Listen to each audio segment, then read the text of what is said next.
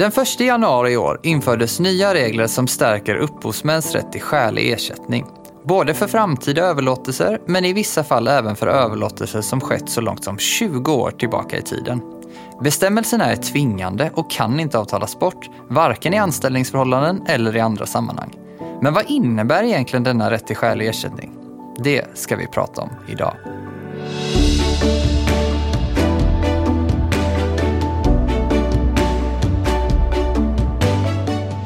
Hej och välkomna till IP-kompassen. Podden för dig som är IP-ansvarig, rd chef bolagsjurist, VD eller bara intresserad av immaterialrätt. I den här podden vill vi bjuda på nya infallsvinklar, våra egna erfarenheter och dela med oss av vår kunskap inom immaterialrättsområdet. Jag heter Alexander Lindeberg och är advokat och arbetar som expert inom immaterialrätt här på advokatfirman Vinge. Och med mig här idag har jag min kollega Malin Malm Värme som är delägare och expert inom immaterialrätt med särskild kompetens inom patenttvister. Hej Malin! Hej Alexander!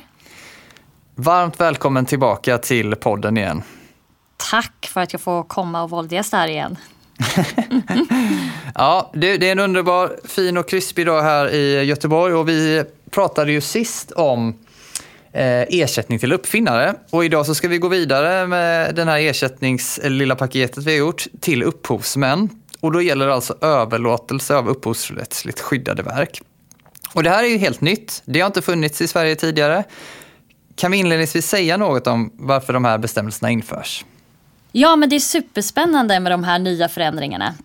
Eh, de beror ju på Sveriges implementering av EU-direktivet om upphovsrätten på den digitala inre marknaden och innebär ett antal förändringar i, i just upphovsrättslagen som vi ska prata om idag, men också en hel del annat.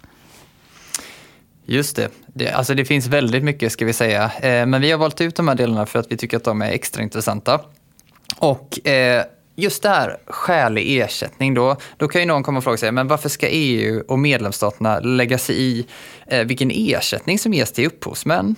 Eh, särskilt mot bakgrund av att ja, vi har ju avtalsfrihet och det här är en fri marknad och så. Men vad är motivet med de här bestämmelserna? Varför anser EU att det finns ett behov?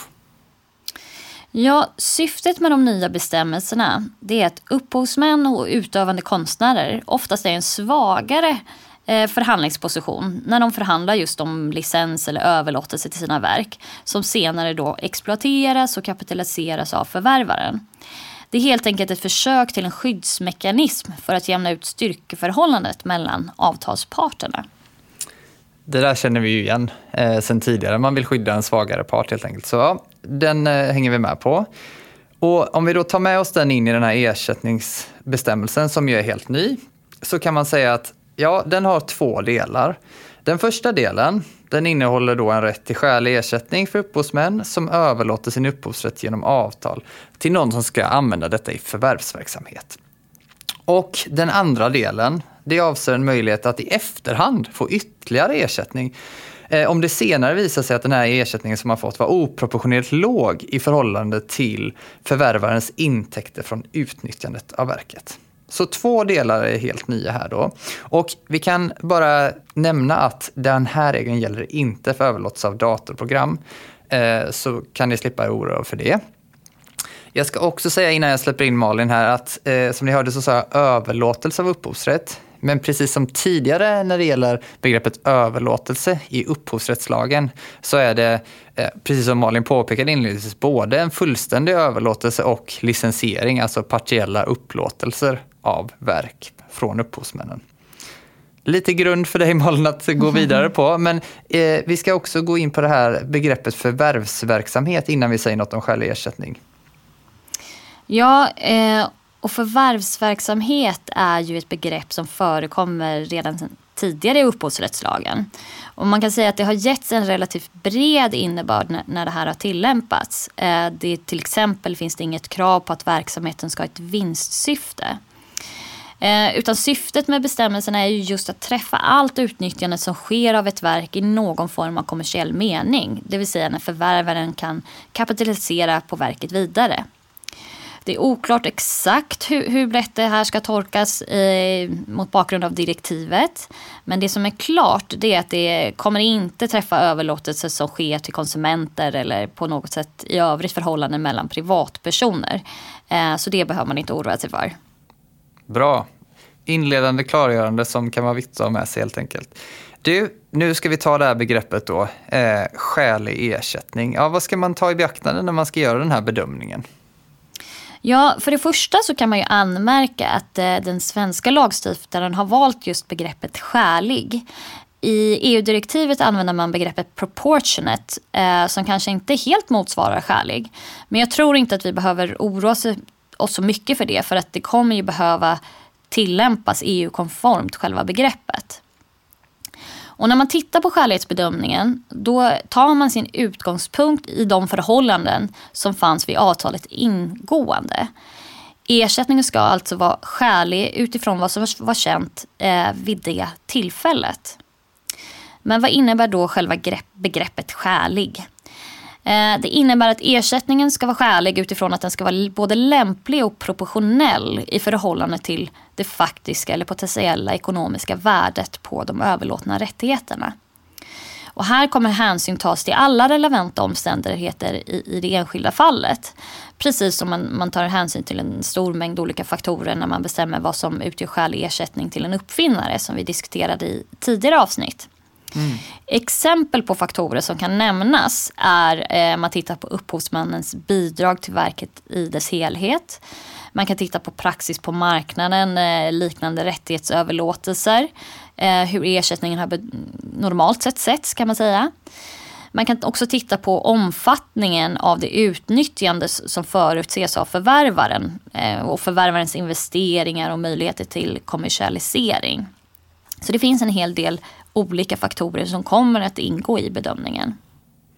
Ja, och sist eh, om man tänker på själva ersättningen, sen hur den ska se ut, så pratade vi också om ja, men, den här skäliga ersättningen, är det något som måste ske löpande eller är det engångsersättning? Vad vet vi om det i förhållande till den här ersättningsbestämmelsen? Ja, det är inte föreskrivet liksom på något sätt exakt hur, hur ersättningen ska betalas utan det står parterna fritt egentligen att avtala om. Det sägs emellertid i skälen till direktivet att ett engångsbelopp kan utgöra skälig ersättning men bör inte vara huvudregeln.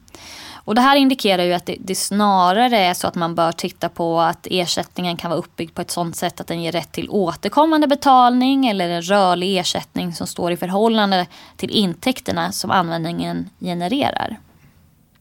Bra, och det kan man ju säga att eh, det är ju inte så att Eh, sådana ersättningar som förekommer idag på marknaden eh, automatiskt kommer bli oskäliga eller så, utan det kan ju vara så att det finns ersättningar som redan idag betalas ut som kommer anses skäliga enligt den här bestämmelsen. Så det ska man säga, det innebär ju inte att allt måste ändras nu. Det är bara att ja, men i vissa fall så kanske man inte alls har funderat eller ens betalat den här typen av ersättning. Ja men absolut, det är jätteviktigt. Och som sagt, den här eh, första delen av den nya ersättningsbestämmelsen, den gäller från och med 1 januari det här året. Och det ska ni ha med nu när vi går in i nästa del. För den gällde ju som sagt, ja, men om man då senare kommer på att ja, men, det här, den här ersättningen har nog varit oproportionerligt låg i förhållande till vad jag faktiskt, eller vilka inkomster den här förvärven faktiskt har haft. Ja, då kan man kräva ytterligare ersättning. Men när blir den här tillämplig och vad innebär den Malin? Ja, precis. Här är det ju då snarare att man tittar på hur utfallet har blivit. Om det är så att ersättningen som betalades ut eller som bestämdes vid avtalsslutet eh, har liksom senare visat sig ha blivit oproportionerligt låg så har man rätt att ställa krav på ytterligare ersättning. Och vid den här bedömningen så tittar man på förvärvarens alla intäkter som kan vara relevanta i det enskilda fallet. Inbegripet då intäkter från försäljning av kringprodukter eller liknande.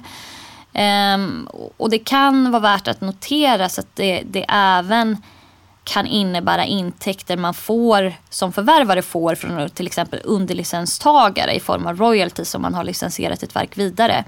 Det, det är inte underlicenstagarens intäkter i sig som tas i beaktande utan själva de eh, royalties som betalas till förvärvaren. Men vad innebär då liksom just det här ordet oproportionerligt låg? Jo, det innebär att det ska finnas ett tydligt missförhållande. Det vill säga antagligen ganska stora avvikelser från vad som kan anses som skälig ersättning om alla fakta hade varit kända vid avtalsslutet i relation till vad utfallet faktiskt blev.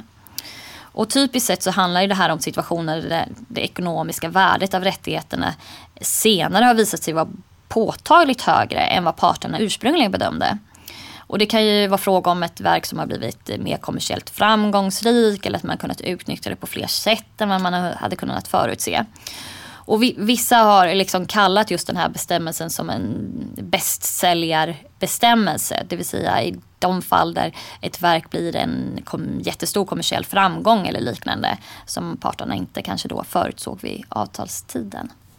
Nej, man vill rätta till en slags snedfördelning som har uppstått under tiden på något sätt. Exakt. Eh, och så här, det här är ju liksom en... Eh, man stärker upphovsmäns möjlighet att, att få den här ersättningen om det vid avtalstillfället inte... Ja, det har helt enkelt hänt saker som gjort att man, man borde få högre ersättning helt enkelt. Eh, och då finns det en del remissinstanser och då kanske framförallt sådana som köper in och nyttjar upphovsrättsligt skyddade verk som tycker att ja, men det här är ju obehövligt. Vi har ju redan 36 paragrafen avtalslagen. Vad säger vi om det argumentet? Ja, det ligger ju någonting i det kan man säga i och med att 36 paragrafen avtalslagen skulle ju i teorin ha kunnat tillämpas även på sådana här situationer. Sen ser man ju i praktiken att den ju inte har gjort det speciellt frekvent som ens någon gång. Eh, och det är väl i sig någonting som gör det viktigt att man nu har fört in den här bestämmelsen för det gör det lättare för upphovsmännen att ha någonting att peka på. Eh, och, och, då liksom ställa sin motpart inför på ett annat sätt. Eh, och det ska också sägas att, att man kan ju fundera på om skälig i avtalslagens mening eh, betyder samma sak som oproportionerligt låg eh, i upphovsrättslagens nya mening.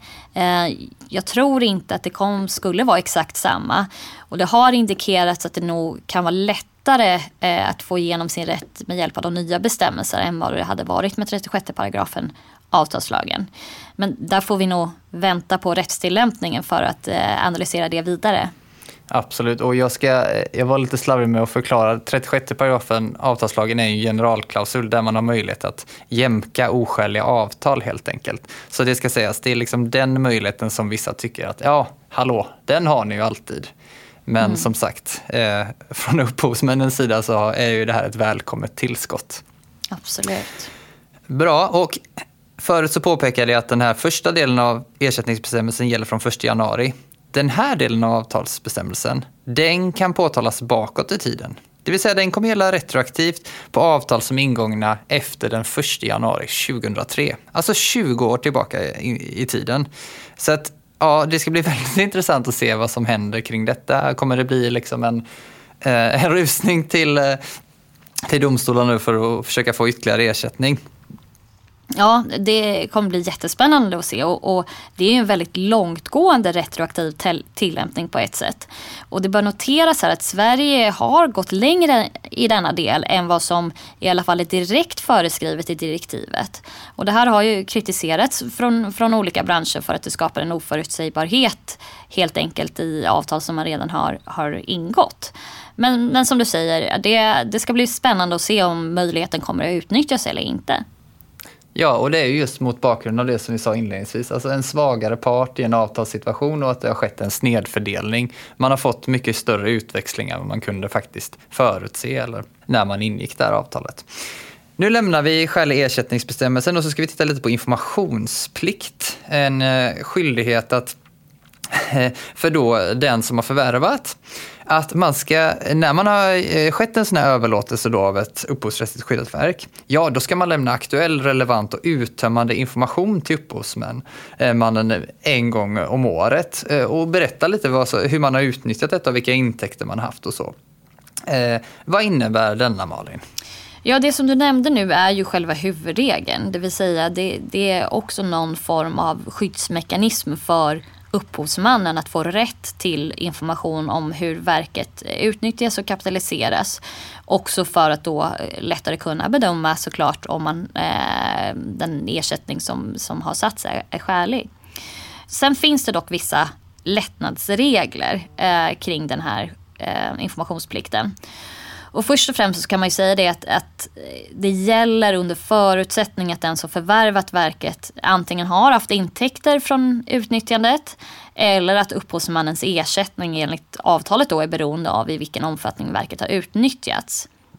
Så det innebär ju att informationsplikten i första hand gäller i sådana sammanhang där ensamrätten kommersialiseras vidare. Det vill säga om förvärvaren tjänar pengar på att förfoga just det överlåtna verket. Och det här kommer ju träffa till exempel förlag och skivbolag och filmbolag och, och liknande bolag.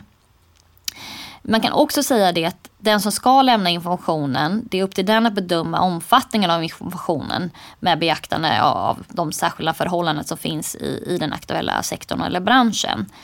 Eh, så här kan man säkert titta på hur eh, den här typen av informationsutlämning eh, sker idag också. Ehm, förvärvaren kan begränsa information till vad som rimligen kan krävas med hänsyn till de intäkter som verket ger upphov till. Och om det innebär en oproportionerlig administrativ börda att lämna ut informationen så kan man, kan man, är det en viss begränsning då vad man behöver göra. Men det sägs också specifikt i förarbetena att, att det faktum att det finns vissa investeringskostnader är inte ett hinder för att, eller det innebär inte att man inte måste lämna ut eh, information överhuvudtaget. Men man kan givetvis ha det i beaktande. Och slutligen så ska man också säga det att, att om upphovsmannens bidrag till verket eller till hur verket utnyttjas inte är betydande då har upphovsmannen bara rätt till information om man då behöver informationen för att kunna framställa krav på ytterligare skälig ersättning. Eh, enligt den här bestämmelsen vi nyss pratade om. Och i sådana fall ska förvärvaren då lämna informationen på begäran av upphovsmannen och inte behöver inte göra det eh, varje år. Och, och, här kan vi också säga att om man bara har bidragit i en ganska obetydlig del av hur ett verk senare utnyttjas så har man ju antagligen ingen sån här ytterligare rätt till, till ersättning och då behöver man inte heller lämna ut information i den delen. Alltså den här regeln känns ju väldigt rimligt från att om man tänker sig en, en konstnär nu eller någon typ av eh, kreativ person här som har tagit fram något och sen så har den eh, gett den här rätten vidare till något företag som ska nyttja den på något sätt. Ja, men att man får den här informationen för man har inte insyn hur det här nyttjas eller vad de tjänar för pengar på det. Men om vi tänker oss då eh, en anställd som ju del av verksamheten och kanske ser vad som händer. Vad, hur, hur ska man förhålla sig till informationsplikten då? Ja, eh, och där är ju inte den här informationsplikten tänkt att, att eh, liksom vara tillämplig i relation till när ett verk bara utnyttjas internt. Om det till exempel är marknadsföringsmaterial eller något liknande. Det vill säga när förvärvaren, i det här fallet arbetsgivaren, inte i sig kanske kapitaliserar direkt på verket. Så man får titta lite på vad, vad är, hur används verket eh, och är det en del av bara företagets verksamhet som utnyttjas internt då har man ingen skyldighet att få den här typen av information. Bra. Du, eh, jag tror att vi får, eh, vi har ju så mycket att säga kring detta, men vi får runda av nu för att eh, vi inte ska tråka ut det för mycket. Eller det är ju inte tråkigt detta, men det, eh, det finns som sagt mycket att säga. Men Malin, du ska få en chans här och, och eh, runda av lite och lägga till något ytterligare om du vill skicka med till våra lyssnare. Ja, men det finns ju så mycket att säga och vi har ju bara berört vissa specifika delar av de här bestämmelserna. Till exempel så finns det också en utvidgad möjlighet att säga upp avtalet om eh, det överlåtna verket inte utnyttjas så som det är tänkt och liknande. Men som sagt, det kanske vi får återkomma till i något annat sammanhang. Eh, det ska bli väldigt spännande att se hur det här kommer att tillämpas både av eh, parterna i, på marknaden men även också i eh, hur det tillämpas i domstolar och inte minst EU-domstolen tror jag kommer att ha eh, en hel del att säga om det här i och med att eh, det här direktivet då har implementerats lite på olika sätt i olika länder. Men ett sista medskick är ju att företag bör se över sina befintliga avtal eh, och se över hur ersättning förhandlas fram idag och säkerställa att man kan uppfylla de här kraven på att lämna ut information som gäller enligt de nya bestämmelserna. Bra sammanfattning. Vi rundar av där och eh, jag tackar dig så mycket för att du ville komma tillbaka och prata om ersättning en gång till. Ja, men tack själv. Jätteroligt. ja, Eh, som sagt, allt från IP-kompassen idag och tack för att du var med och lyssnade. Ta hand om er så hörs vi snart igen.